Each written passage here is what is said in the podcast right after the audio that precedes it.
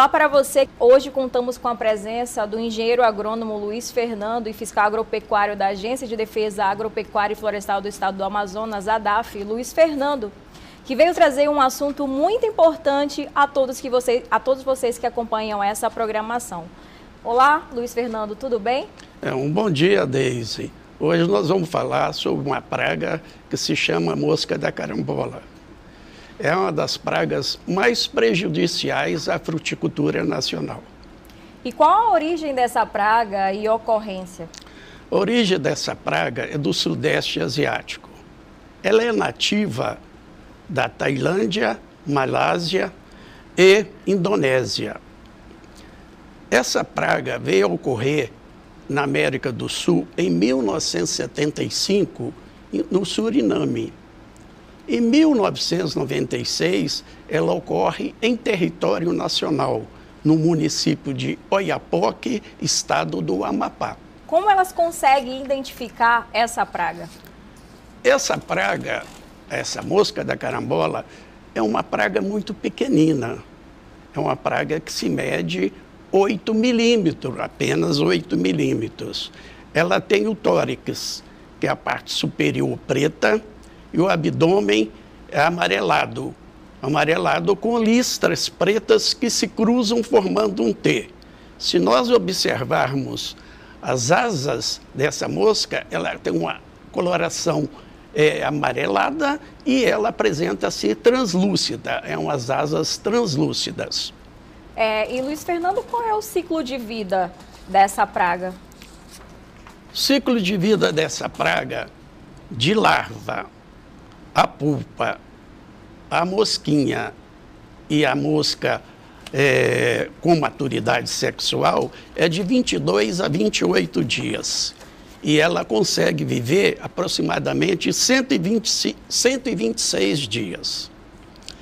É uma fêmea, quando fertilizada, ela tem uma velocidade de reprodução muito forte, que uma fêmea fertilizada, ela coloca de 1.200 a 1.000 e 600 ovos.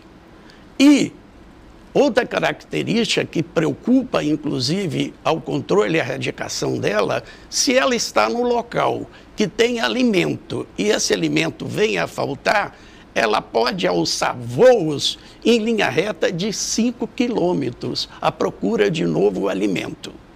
E assim, você que, é, conseguiria é, dizer quais são os, os, principais frutos hospedeiros que podem, caso, como eu posso dizer, concentrar essa praga, essa mosca da carambola?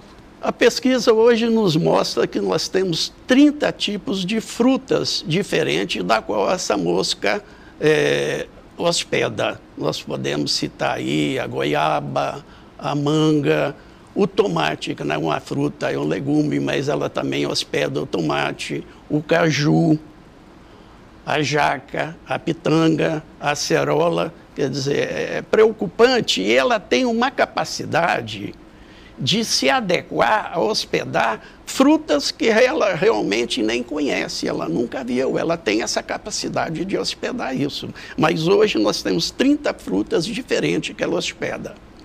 E quais seriam esses prejuízos caso essa, essa mosca da carambola é, afete esses, esses frutos? Primeiramente, Deise, perda da produção e produtividade do pomar. Uma fêmea, quando ela coloca seus ovos e transforma em larva, essa larva ela, ela alimenta dessa parte comestível do fruto. Então, ela danifica o fruto. Danificando o fruto, esse fruto cai precocemente. Nós temos, quando um estado tem uma ocorrência de um foco da praga, há uma restrição e uma proibição desses frutos hospedeiros desse estado onde está a praga para o estado onde não tem a praga. E tem os danos econômicos ela vai precisar de um processo de erradicação, de controle e uso agrotóxico. Nós temos danos sociais. Hoje a fruticultura nacional, ela congrega dentro do seu rol de, de, de, de, de abarcar é, empregos, ela abarca mais ou menos 5 milhões de empregos diretos, a fruticultura nacional. Olha, o Brasil, como signatário de acordos e tratados internacionais, é, aqueles países que, é, que importam frutas do Brasil, eles podem suspender sua, sua, sua, importação, caso essa praga venha se proliferar em território nacional.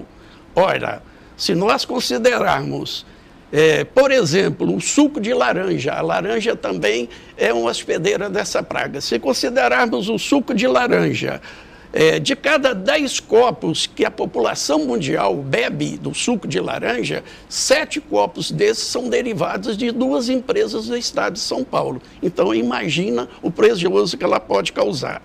E econômico. E econômico também, que você gasta mais no controle dessa praga. Você tem essa proibição dessa exportação, imagina o dano que essa praga pode causar em território nacional.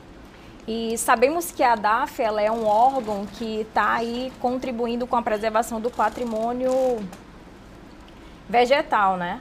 É, de que forma a DAF tem atuado para que esse trabalho seja feito um controle preventivo dessa praga? Nós... Sabemos que o Amazonas não tem essa praga, né? O que, que é feito? Certamente, Deise. Nós temos duas ações básicas.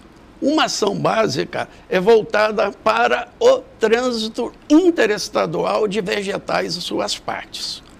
Traduzindo isso, aquelas frutas que vêm do estado de Roraima para o estado do Amazonas e do estado do Pará para o estado do Amazonas, elas são fiscalizadas na origem. Existem dois aspectos que a legislação ela comporta: restrição e proibição. Se eu tenho um estado onde ocorreu foco e alguns municípios dentro do estado do Pará, por exemplo, é, onde ocorre essa praga, onde a praga está presente nesses municípios, é proibida a saída de fruto.